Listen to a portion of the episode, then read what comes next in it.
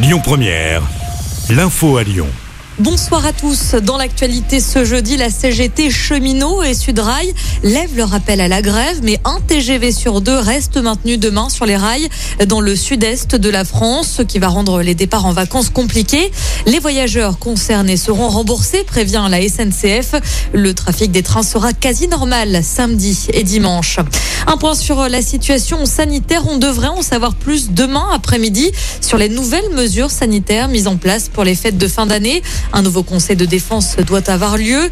Le délai entre la deuxième et la troisième dose pourrait être raccourci à trois mois. Un renforcement des contrôles aux frontières est également prévu pour freiner la progression du variant Omicron.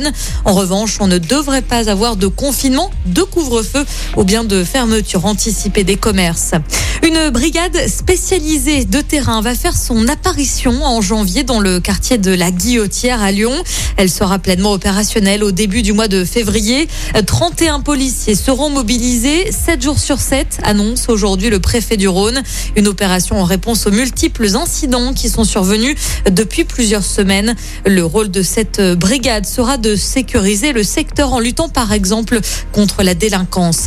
L'actu, c'est aussi cette nouvelle vidéo choc de L214, l'association lyonnaise de défense animale, révèle des images tournées dans les Deux-Sèvres au sein d'un élevage de poules.